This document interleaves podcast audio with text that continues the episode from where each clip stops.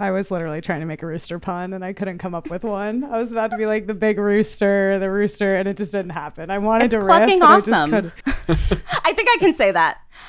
this episode has children in it, okay? We can't be swearing, Ariel. Yeah, what clucks. the cluck? What the cluck?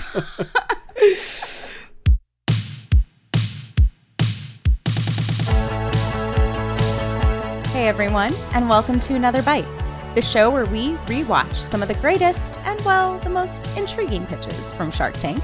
I'm Ariel Boswell, and I'm joined by Jon Dick Hello. and Leslie Green. hey, y'all. This week we have a tasty food spread named like a distasteful dating app, a creative mother daughter duo's Marker Parker, and more. But first, an entrepreneur whose dreams of European farms you could say flew the coop. But before we get into all that, we got bills to pay. So, as they say, a word from our sponsor. There's no secret formula for better service throughout the customer journey, but there is the all new Service Hub from HubSpot. By bringing service and support together in one powerful platform, you can deliver the best experiences for your customers and your teams. Free up time for your reps to focus on complex issues with an AI powered help desk. Also, you can easily support, strengthen, and grow your customer base. Secrets out, HubSpot Service Hub is a game changer. Visit HubSpot.com slash service to do more for your customers today. First up in the tank is Over EZ.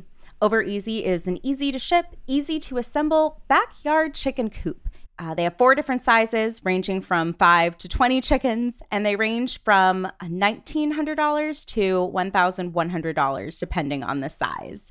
Uh, it was introduced to us by Chet Beiler, who is also a native pun speaker. I don't know if either one of you noticed uh, throughout his initial pitch. He had some really great puns that he threw out there. But uh, here's the kicker he's asking for 4% equity um, for $1 million, coming out to a $25 million dollar valuation. As the as the shark said when he said that, oh, that's you don't you don't get a strong reaction from the sharks that early, uh, that often. But asking for a million dollars for four percent got that kind of reaction. I feel like this is one of the few pitches where I've seen for such little equity asking for so much capital up front. That's a big boy valuation right there. Um, Yeah. Yeah. So, Leslie, Jon, what were some of your initial reactions on the Over EZ chicken coop and the product itself?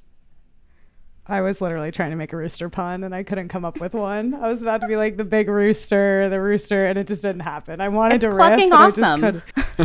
I think I can say that. This episode has children in it, okay? We can't be swearing, Ariel. Yeah, what clucks. the cluck? What the cluck? um, these chickens are living a life of luxury. I just want to put it out there. These like chicken coops are beautifully made. I could see them getting designed, upgraded, remodeled. Like I, I really like it. I'm, I'm in.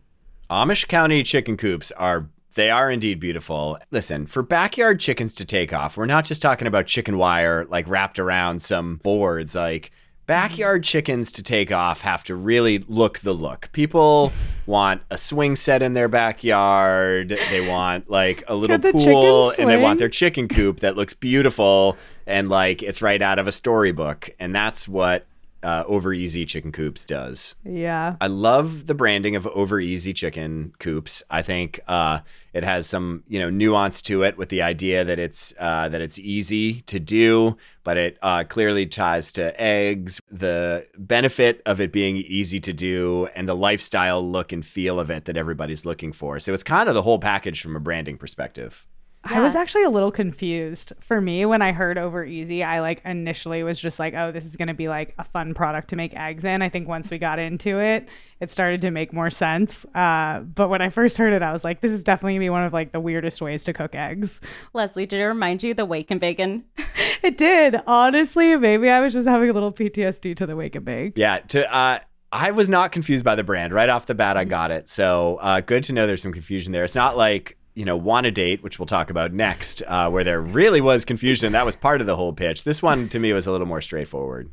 Yeah, Yeah. So let's get into some of the numbers here. Um, so Chet said overall gross profit margins were at 36%, which is really impressive to see 21 million in lifetime sales and 9 million in sales year to date. I think you mentioned within the last six months, um, they grew about 24%, which is pretty huge. I feel like those initially looked pretty nice for kind of what he was coming in to ask for. I th- so let me just I'll challenge a little bit on the gross margins, Mm. Ariel. I think the gross margins are lower than they need to be for him to really succeed over time.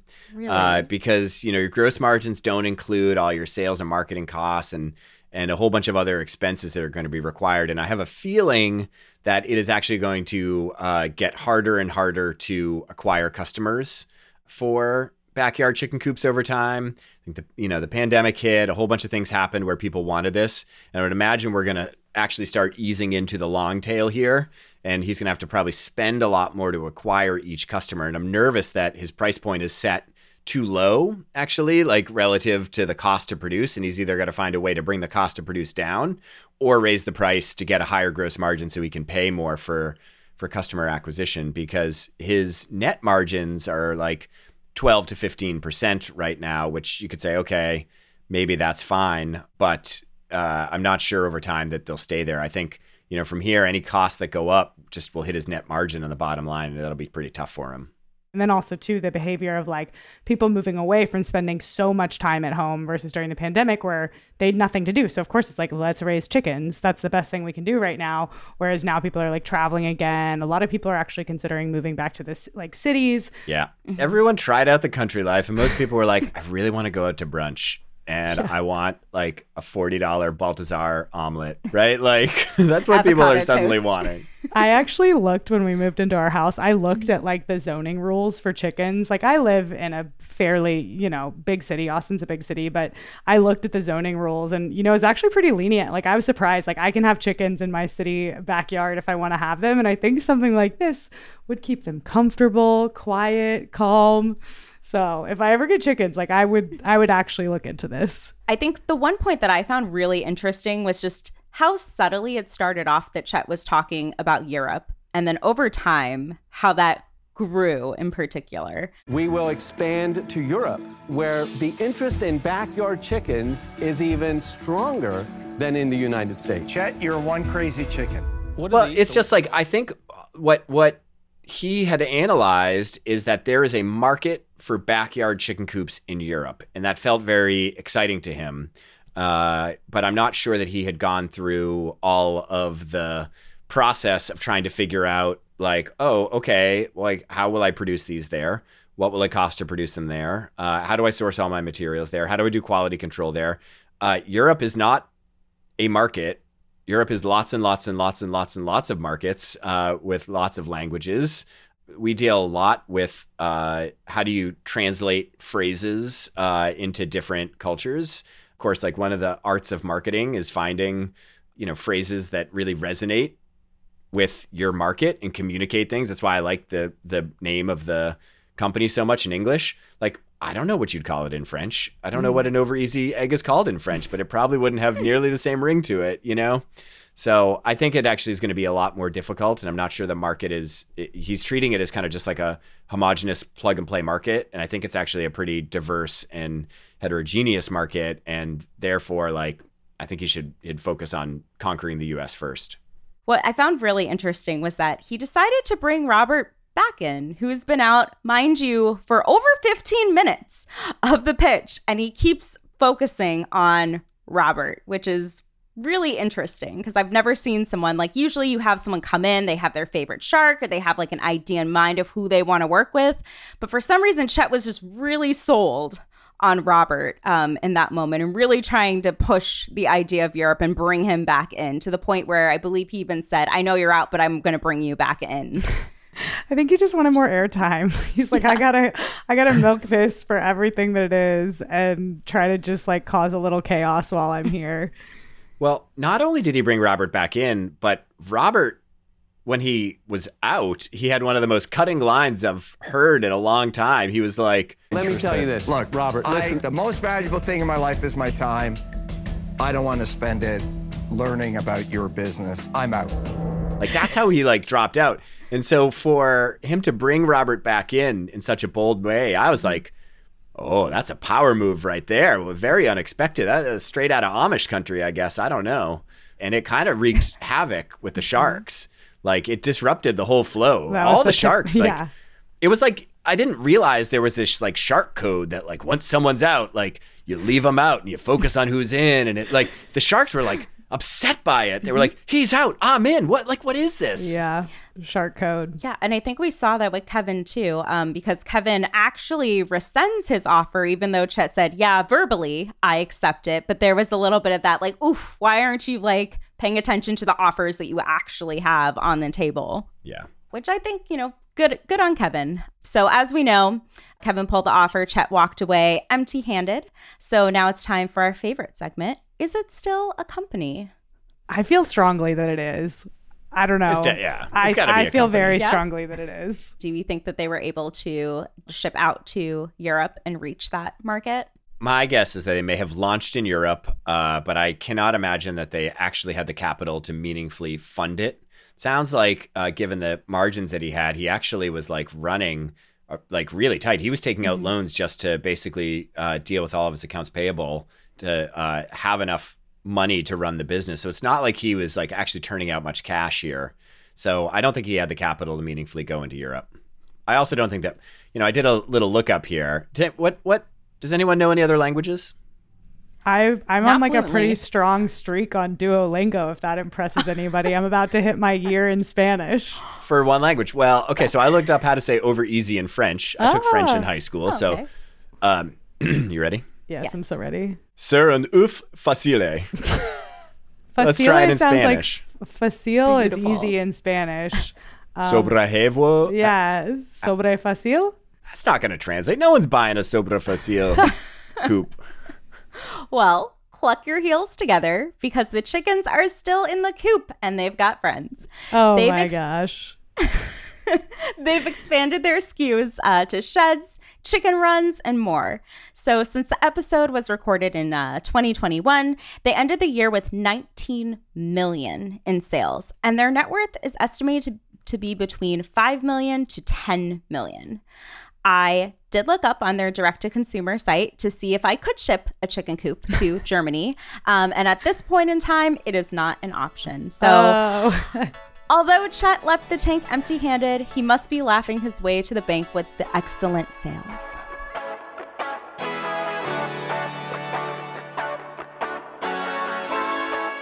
So, next up in the tank are Wanna Date, which is a line of date based spreads that are natural, vegan, and allergen free. And they come in a series of flavors such as chocolate, vanilla, cinnamon, and pumpkin spice. And the best part, if anyone is keto friendly like me, they're only 30 calories per serving. Uh, we have Melissa Bartow. She's a recent graduate from NYU. She's asking for $100,000 for a 20% stake, which comes out to a 500K evaluation. So, Leslie, I know that you are into very mindful health and fitness, or at the very least, your aesthetic strikes me as Depends so. on the day. let's not like let's not oversell this. I'm like a 60-40 kind of gal. Like we love the unhealthy food too. But I was really excited about this. I've mm-hmm. actually never heard of a date spread. Dates are really wonderful as like a, a sweet tooth. They have a lot of fiber. Just kind of keep them around as that like, you know, midnight snacky kind of thing. So I was like, oh my God, that's genius. During the pitch itself, you know, she was coming out with that that play on words and that really caught my attention. I was hoping that we weren't gonna see like a coffee meets bagel moment where it was another dating app. I had my first date just three years ago during college. And let me tell you, I've had a lot of dates ever since. I thought it was a dating app. Yeah, yeah. I was like, oh, not this again. Like, I don't want to talk about dating today. Um, but then when she she flipped it on her head and then showed the date and banana sandwich, that looked so good, so good. The food looked good. I was so turned off by her saying the words "want a date" about 47 times in rapid succession. It like caused like I like I got stiff and I like went back in my chair. I don't know why, I ca- but she was like, "This is the want to date. This want to date. Want to date. Want to date. Want to date. Want to date. Want to date." And I was like, "Oh no, leave me alone." You'll never It's forget the name, recall. though. Yeah, you'll never forget the name. now it's stuck in your head. You know. She needed a good pun line though around why doesn't she have a plain date? It's because the flavored are gateway dates. Genius. This group. You always can count on me for the great, great marketing ideas. I'm going to send Well- that one to her for free. I would I would at least charge for your services. Um, uh, as the sharks are kind of going in through the numbers, they they ask a really um, important question, which is around like how does she support herself in New York with 31k in sales, which she uncovers. You know, her dad is supporting her primarily and having family funding. Curious to know from you two, what are your thoughts when it comes to having kind of family funding or having those, you know, near you kind of providing a lot of your funds for the means of your business as opposed to, you know, the entrepreneur that, you know, kind of has their back against the wall and this is their all or nothing uh, business? Uh, my hot take is it just felt like it was unnecessary to like use that against her. I completely understand like Barbara's point of like your motivation might be different if this is like a basically a rent or be on the street situation. Like that does change your mentality, but I think her dad is you know, like doing what most parents would do if they were able to do it and supporting and making sure that, you know, she's going to college. She shouldn't be like looked against because she had that buffer. It's definitely something to take into consideration when you're looking at any entrepreneur. But I don't know. For me, Barbara just felt like she was just like, just felt unhelpful and kind of like, di- like, distracting from what why we were there. What is in your way, I believe, is that your father is helping you. Because succeeding is an option versus a necessity. And I found that the people that really succeed have a real necessity. They have to do it, or the sky's gonna fall in. I got so mad at the hypo- hypocrisy of this. Uh, Bring it, It- bring it, Jon. I'm ready. I got so mad. If she had, if she had just said, uh, "I actually did a hundred thousand dollar friends and family round to fund my business, Yeah. and I'm taking a salary from it," everyone would have been like, "Oh, way to use your connections." Yeah, Instead, she's like, "Yeah, my dad's point. supporting me," and she, everyone's like, "You don't want it enough. Like, you're not willing to like." Live on the street. It's like You're not ready for the tank. ah, it made me really mad and it just like it it just felt like a cop out it felt like the truth is she doesn't have a business yet she's sold $31000 of date spread and she's worked her butt off to do it but that's not a business. She sold 2600 jars at farmers markets. And a couple people have gone to her website to buy them. Like barbara's not interested because it's not a business and she blamed it on like you don't want it enough. And it just felt Yeah. like it just felt icky to me.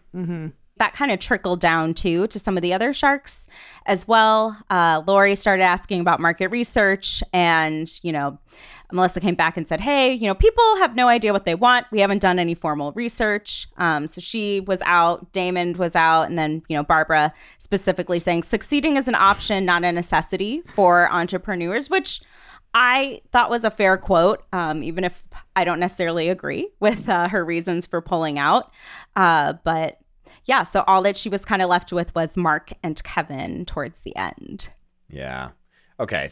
Thoughts on this? So, number one, I actually think Daymond had a really important point, which is hmm. I'm really nervous that people aren't going to buy date spread if you're not there to pitch them on it. Mm-hmm. And I don't know how she's going to mm-hmm. overcome that. I actually think, like, if she's going to take money from investors to scale her date spread business, like she's going to need a point of view on how she can like scale it not at farmers markets. Yep. Like she's going to have to get meaningful distribution on it and spend a lot of money and do a lot of marketing on the power of dates. Like she's like I want to transform the role of dates in the world into the next superfood. That sounds really expensive to me. Or she's got to be super social savvy and it's got to be about like superfoods and lifestyle and dates, not her date spread. She's either got to run an educational sale about superfoods and healthy living, at which dates is that thing you need to empower it, or she needs, yeah, have a much better distribution plan for getting her date jars places. Yeah. My recommendation for Melissa is really like find the PR person for Kale. Mm-hmm. Whoever that person is who made Kale cool over the past like five, ten years and just like figure it out together because it really is like you look at any food that comes in and out of trends, um, whether it's like they were talking about like avocado, cauliflower, it's it's presented in a unique and novel way, like cauliflower crust for pizza. Um, and it that's what gets consumers excited. And so if you see in the marketplace, the spread being used in ways that you may normally use peanut butter or other spreads, and kind of trying to look at it as like a healthier alternative or replacement. I think that positioning could be really really powerful but yeah we got to get the kale whoever the the lead rep for kale is on the line You can't you can't crack Big Kale. Big Kale's full of shadow money, Leslie. You'll never find out who's pushing Big Kale behind or, the scenes. or banana bread during the pandemic whoever was pushing that too the banana bread during pandemic those uh those food pr people are uh keeping keeping busy yeah. And I actually think there's a lot of really niche markets, like myself having a peanut allergy and wanting an alternative for a spread, or people who are trying to find ways to incorporate, you know, healthier foods into their diet that may not. So I actually think if they could get the marketing done right, whether that's through like UGC showing this off, um, or you know, really just kind of leaning into that super niche targeted market, I actually think she wouldn't have to do as much explaining. Just leave the rest like on the product packaging. But that's just my Yeah. two cents. I, no, I think I think you're right about that. The difference between like whipped coffee on TikTok and banana bread and kale is that those aren't brand name things that you're trying to sell a specific brand of a thing. And so the challenge for her is she's got no distribution on this product other than a couple of farmers markets in New York and a website. Like if she goes out and tries to make dates into this huge category, she's not ready because she can't fulfill it and distribute it all. So I think she's a little stuck in the middle there, and I think that's actually the reason that most of the sharks ended up being out, um, except for Mark, who gave a pity offer. Yeah. Yeah. I mean, I don't know. She could have partnered with Tinder during like 2020 and like for one a date have like date spreads, like flights that you could try out for virtual dates. Just saying, great like partnership opportunity that was missed. But- hear me out. Hear me out. We've talked about keto. You remember Vinny from Jersey Shore? He has like rebranded himself as like the Keto Guido. What? What about a wanna date with the Keto Guido, and then we bring them together because I he's single. For her, I think the opportunity really is like in that influencer space and getting this product in the hands of people who can do more creative things with it than she can do. 100%. She probably won't be able to fulfill it if that happens. Yeah, I don't think she's ready for it. I think that's actually the whole point. I Yeah. don't think she's anywhere close to being ready to go go big here. She doesn't really have a business yet. She's not ready to actually mobilize it. One thing we didn't talk about that needs to be mentioned is Mr. Wonderful's uh, side comment about the Bedouins. Yes. Like, Yes, uh, and the like, chamomile and living off of dates. Fun fact. like Is out this of a nowhere, lifestyle? Well, yeah. out of nowhere, in the middle of her pitch, Mr. Wonderful's like, "I need to interrupt you for a minute. Uh, dates are a superfood, and in fact, Bedouins have sustained themselves on dates in the desert for centuries." How do And you everyone's know just that, like, Mr. Wonderful? "What?" Like, Right. Is that a side hustle? Maybe he's a secret foodie deep down inside. Who knows?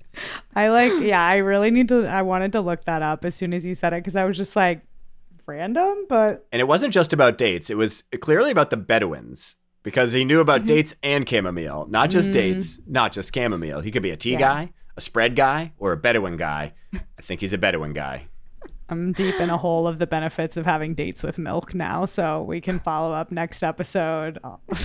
I feel like this episode has covered so much on another bite, right? We talked about parenting hacks. We've now had a little bit of a history lesson. We're learning about business, covering all the all the areas. But All the important stuff. yeah, this is a very small, you know, very early on, you know, company. So Mark offered uh, Melissa 100K for a 33% stake on the condition that there is a plain date flavor.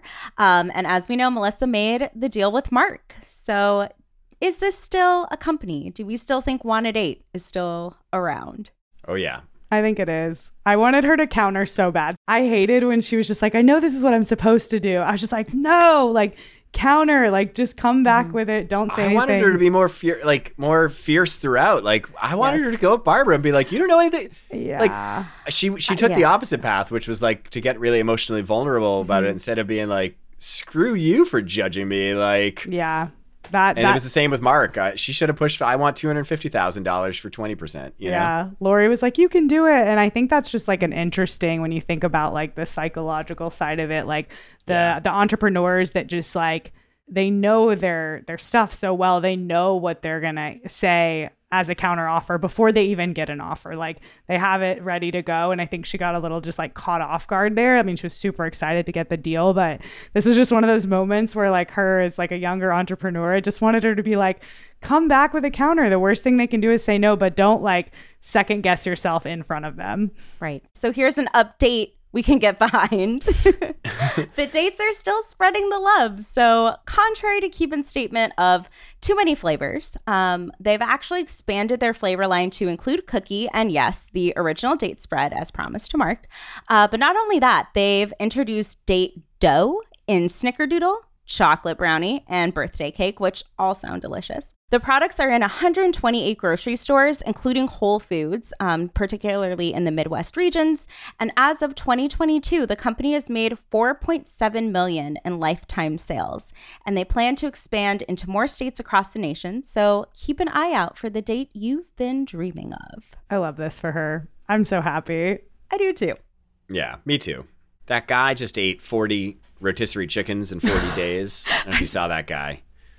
I want I I want someone to do that with the dates. That should be her push. She should just have someone live entirely off dates for like a year and see how The it date goes. challenge, the, date Bedouin challenge. challenge. The be- Oh, that would be sick. That'd be a good trend. Last up in the tank, we have Big Bee, Little Bee. Um, this is from the most recent season, so aired in October of 2022. And we have guest shark Emma Grede, who is the CEO of Good American. For those that aren't familiar, Good American is a clothing company. She co founded it with Khloe Kardashian. Uh, but let's talk about Big Bee, Little Bee. They are an innovative tools for kids and keeping them mess free. So it's a series of different products um, that they offer specifically for kids and really for moms that are tired of picking up uh, dried up markers. Uh, so we have a mother daughter duo, Amy Lineback and Marlo Lineback, who is seven and a half years old. They're asking for $100,000 for 20% equity, which comes out to a 500K valuation. As they came out, they introduced their Marker Parker item, which was specifically focused around no more markers rolling on the floor, no more lost marker caps, and no more dried out markers. And they have a number of different SKUs based on the sizing of the markers that sell for $15 and $2.70 for production.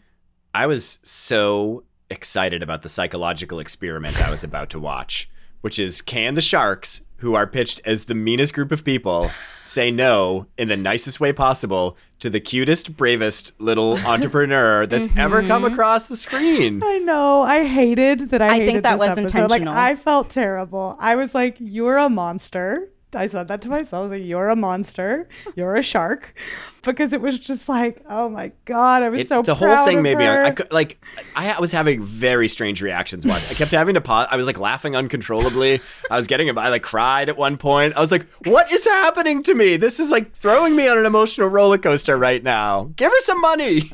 I know. I was like, please just just pick her stuff and make it happen. I can't watch this anymore because it was just like I don't know. For me it was like the roller coaster of like what am I actually watching? Like I feel like we we grow to get accustomed to this like very tight, well delivered pitch. I mean, I think the way that she had you know, her daughter included was just so perfect. Like, yeah, and how much does it cost per thing to make? Like, mm-hmm. she knew it and she was doing such a good job, but it was just like, it just kept getting more and more confusing as it went. And then when I finally realized, like, oh, they have like four other products, like, what exactly are we here for?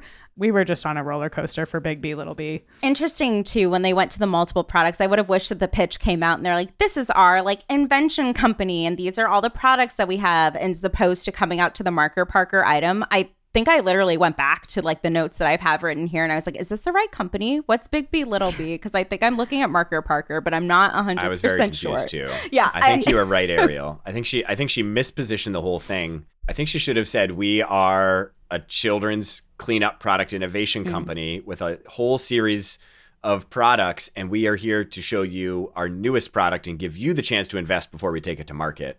Yeah. I like that. Like how to like kind of keeping your kids clean. That feels like it makes a lot more sense to me because I was actually really interested in when she talked about the scrubber, scrubby, I think is what it's called, the scrubby. B. Like that was way more made a lot more sense in my mind. Like the marker holder is cool. I love organization, but I just I couldn't really see the use. But I love those little like antimicrobial scrubbers because I think washcloths are disgusting. I think uh, those other scrubby poofs are gross. So I was like the, The bee loofah? thing, the loofah. Loofahs You don't like the gross me loofah, out. Leslie? Scrubby loofahs gross me out, and washcloths gross me out too. Like to use them to reuse them, like obviously a fresh washcloth, but like so when she brought that up, and then also said I think eighty percent of the sales were actually from that from the scrubby. I was like, why are we hearing about the scrubby? Why are we hearing about the little like marker honeycomb? Could we shift gears perhaps? I'm not sure anything quite dates somebody, by the way, to be like part of the late 1990s generation, like the loofah. You know, that was really that. Like, if Shark Tank had been around then, it definitely would have been a Shark Tank product. Like, you could see it, right? Yeah. Yeah. I I yeah, my mom is the only one I think in my life who uses the loofah. That's what I'm saying. Everyone's mom was using the loofah. There was loofahs everywhere. There were loofahs all over the loofah. Oh, place. Ariel uses Just- the loofah. We, just for just for bath occasions. Like at bath time, I love a loofah versus shower. Like it's it's it's all about the experience. But the scrubby easy grip silicone scrubber technically. Uh leslie yeah it was 80% of sales um overall. And i think to your point if they would have came out strong saying this is our hero product and here's like some new innovation that we have along the way could have been a little bit more of a cleaner pitch. Uh, but looking into some of the numbers um last year they made 230000 worth of sales. And again that majority of that came from the scrubby um, silicone scrubber. Uh, the difficulty that they're facing really is around the quality, manufacturing, supply chain, kind of a lot of the important, crucial pieces that you need for a lot of a lot of inventions. problems. Yeah, a little bit. And year to date, they've been making 110,000 uh, dollars, and they've actually lost a fortune this year, which I thought was a very interesting uh, story that Amy was starting to go into. Yeah, that was like the big error of the episode was she said, "Please don't ask me about this year." Can you imagine going to an investor asking for money and then just saying like I would actually not like to discuss how much money I've made in the most recent year. Like, what? Yeah, I you know, this is where I feel like her story was so much more complex than it it needed to be and I felt for her because seems like actually what was happening was she had a really successful product that was going really well. She had a bunch of like manufacturing quality supply chain issues that basically like put it out of stock forever. She lost all of her momentum on it. She tried had started to introduce new products in the mix and then her brave sweet little daughter comes along and is like, "Mama, I want to invent this." And she's I like, "I have a new idea. shit i gotta i gotta i gotta support this and so now she's in debt and she's got no money and she has clearly no time to figure out her finances because she's parenting and running this business and inventing new products which parenting alone and working is hard enough uh, so i had a lot of empathy for her because i think she's got some really interesting products and she just needs uh, a bit of narrative and business help and investment to try and get things back on track Yeah, I think I just thought to myself, like that debt that she's taken on, I'm like, that could be a college fund. Like, Yeah, we 100K. this- yeah, we need to send our budding entrepreneur to college and have her like revive this Little Bee Big Bee product line. Yeah, and I think that was the point where Kevin started to pull out. And then Amy, I think she tries to kind of save the pitch a little bit and hints at a new product, which is the food container. But what was meant to excite the sharks, I feel like did the complete opposite of what she intended to do. Um, the sharks weren't super excited by the food container. I think Mark called out at one point that she has inventoritis, which he says, quote, is one of the worst entrepreneurial traits, unquote. Uh, so Mark was out, I think you know, next we kind of see Lori and Emma bringing up some good points, like kind of what we mentioned around it was a little bit unclear, ambiguous, like in her overall pitch and how scattered it felt.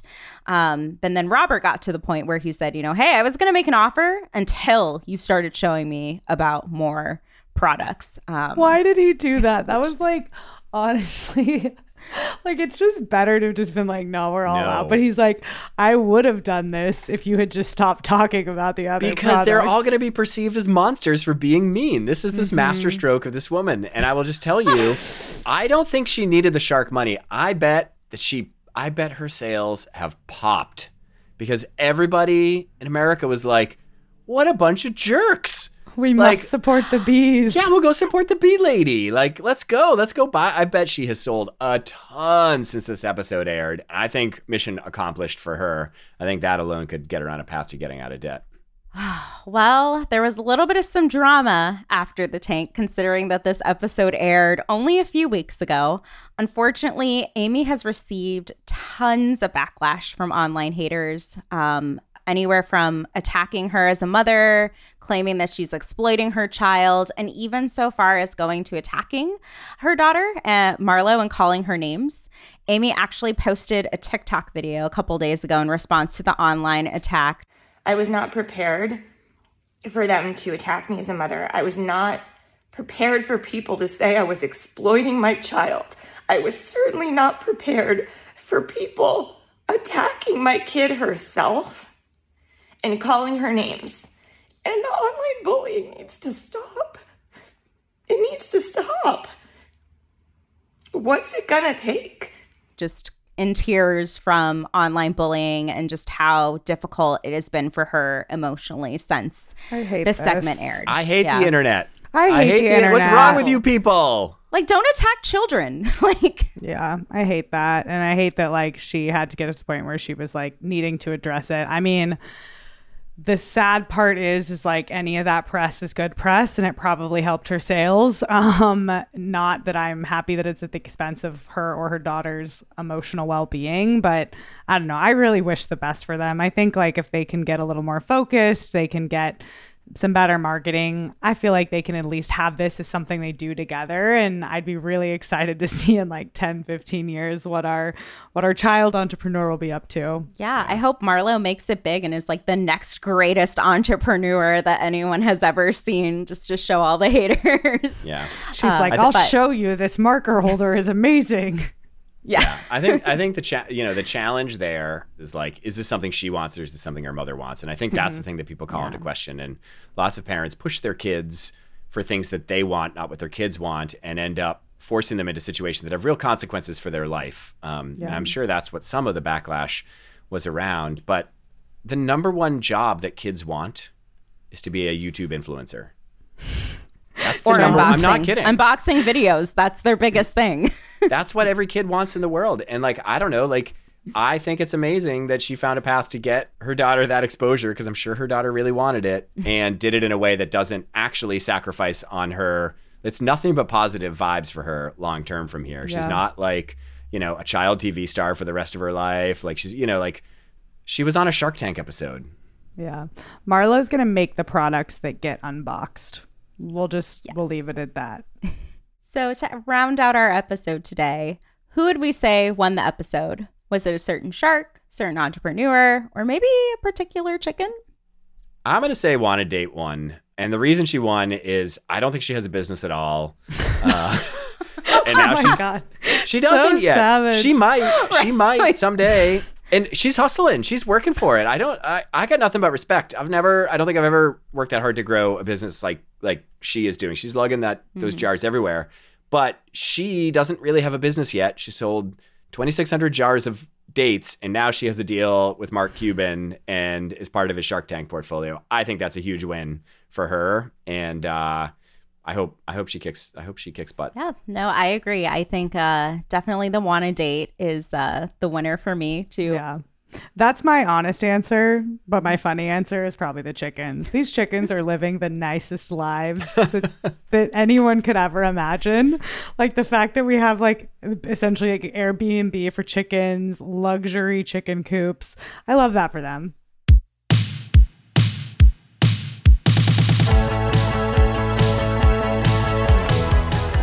Today's episode is written and produced by Matthew Brown. If you like what you hear, even if you don't like what you hear, follow and subscribe to the show. But smashing that subscribe or follow button is really the most helpful thing a beautiful person like yourself can do for the show.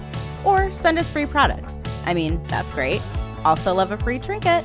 Okay, we'll see you in the tank next week for another bite. Whoa. Who knew? Ariel out of nowhere was just like, "Oh, by the way, another bite." And we were like, "Oh!"